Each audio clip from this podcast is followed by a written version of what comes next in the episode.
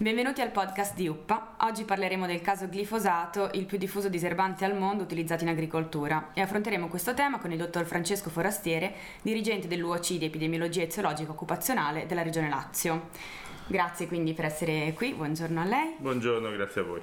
Dunque, eh, che cos'è il glifosato e, e come possiamo esporci a, a questo pesticida? Sì, il, il, glifosato o glifosate, dipende dalla, dalla, dalla, dalla terminologia, è, è, un erbicida, quindi in quanto erbicida ha la capacità di eh, uccidere, diciamo, di eh, eradicare le piante e le, le, la vegetazione molesta e quindi dà la possibilità alle coltivazioni di crescere senza avere le cosiddette erbacce quindi ha una, una possibilità di, avere, di, farci avere delle coltivazioni che sono pulite da uh, vegetazione infestante.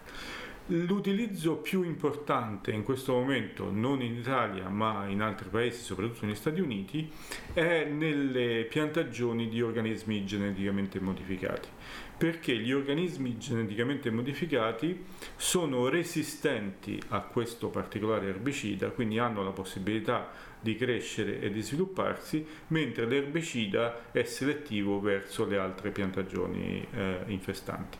Quindi ha un ruolo molto importante oggi nel mondo per le coltivazioni degli organismi geneticamente modificati, è grandemente usato, non è usato solamente nelle grandi piantagioni, ma è usato anche eh, quotidianamente nelle abitazioni, è un prodotto che ha un nome Roundup, il nome, il nome commerciale, la gente lo usa nel giardino, lo usa nelle, eh, in, in, diciamo in varie situazioni. Allora, ehm, adesso come adesso, insomma, il glifosato è eh, sull'onda dei media e anche sull'onda del mondo politico proprio perché è stato dichiarato come probabile cancerogeno da un'agenzia internazionale per la ricerca sul cancro che è parte dell'Organizzazione Mondiale della Sanità. Quali sono eh, i rischi per la salute che sono stati evidenziati dagli studi?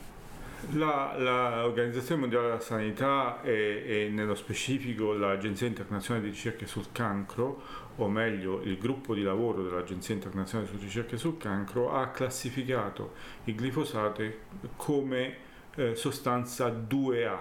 2A significa ehm, possibilmente cancerogeno.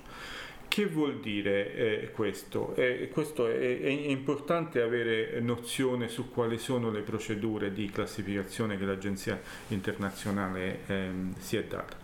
Innanzitutto vengono scelti per la, la, valutazione nella commissione una sorta di giurì degli scienziati che sono esperti o di epidemiologia, quindi di effetti sull'uomo, o sono esperti di studi sperimentali o sono esperti dei meccanismi di azione. Questi scienziati vengono preselezionati dall'Agenzia internazionale e vengono formati gruppi di lavoro. Questi gruppi di lavoro incominciano a lavorare fin da un anno prima della riunione che viene fissata a Lione e la riunione ha una durata in generale di circa 8 giorni. Quindi il lavoro comincia un anno prima e questo lavoro è eh, sostanzialmente quello della revisione dettagliata di tutti gli studi sull'uomo, sugli animali o sui meccanismi di azione che sono stati prodotti e sono stati pubblicati. Quindi è un lavoro certosino di eh, raccolta, classificazione e valutazione di questi singoli lavori.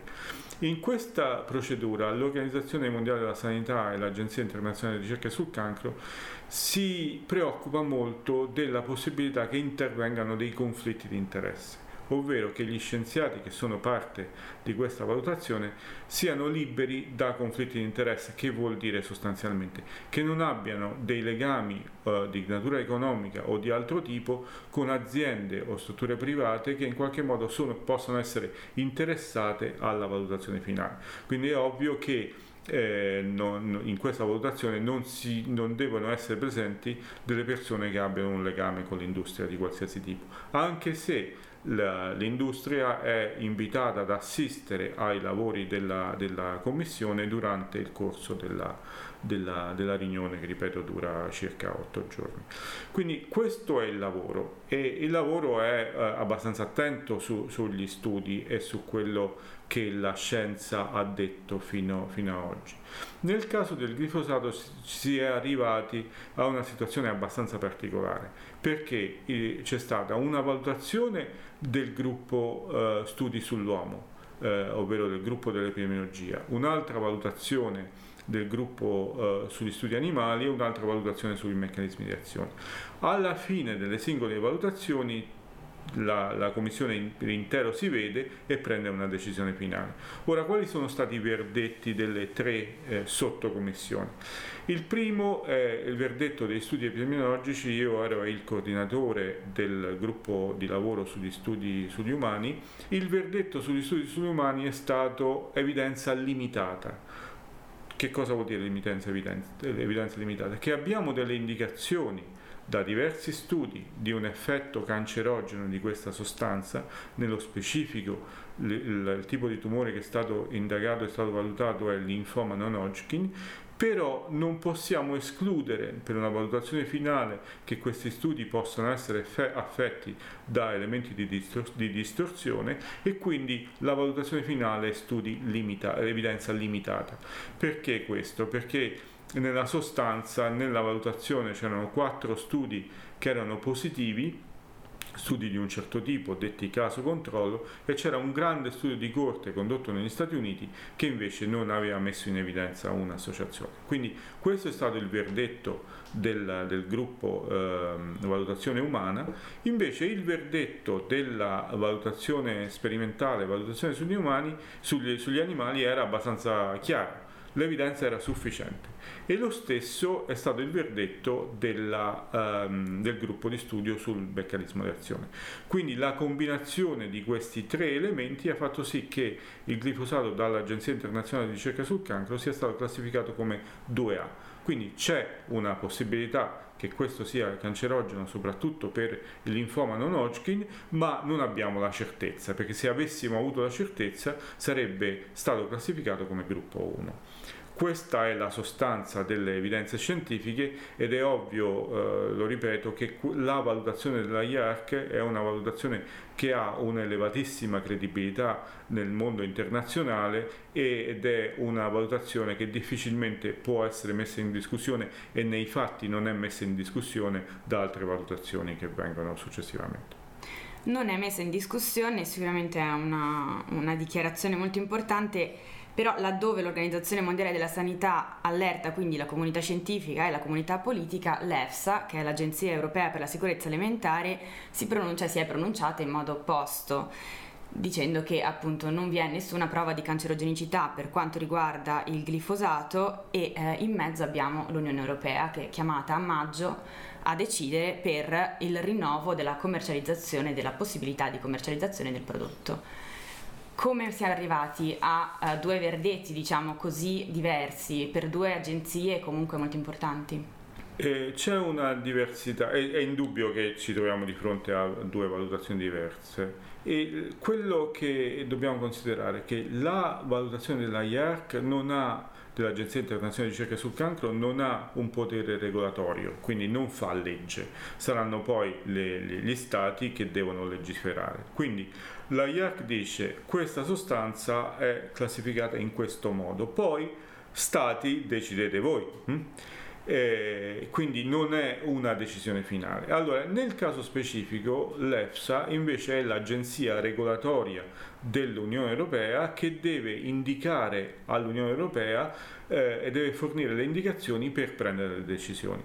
Nel caso specifico però l'EFSA ha, ha due particolarità. Uno, la, l'essenza del lavoro della IARC, che è quella di essere priva di conflitto di interesse, l'EFSA non ce l'ha, perché partecipano alla commissione eh, di valutazione dell'EFSA, partecipano anche sostanzialmente degli esperti nominati dagli stati e in qualche modo che rappresentano anche gli interessi dell'industria.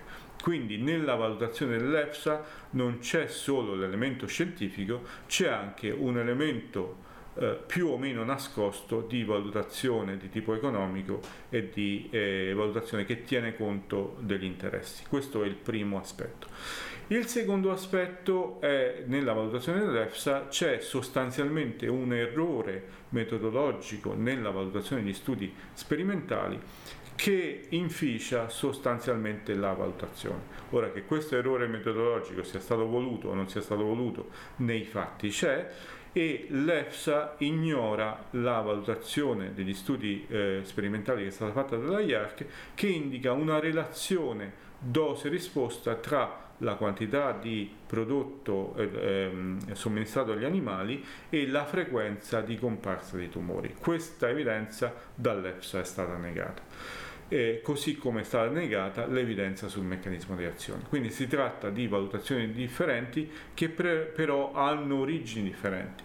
La valutazione della IARC ha un'origine puramente scientifica, la valutazione dell'EFSA è una valutazione che viene influenzata dai interessi e ovviamente ha del, un'importanza di natura regolatoria. In questo appunto l'Unione Europea sarà chiamata a votare eh, il prossimo maggio con eh, ovviamente le grosse implicazioni sia sul piano politico, economico e anche sul piano della salute che il glifosato eh, porta, porta con sé.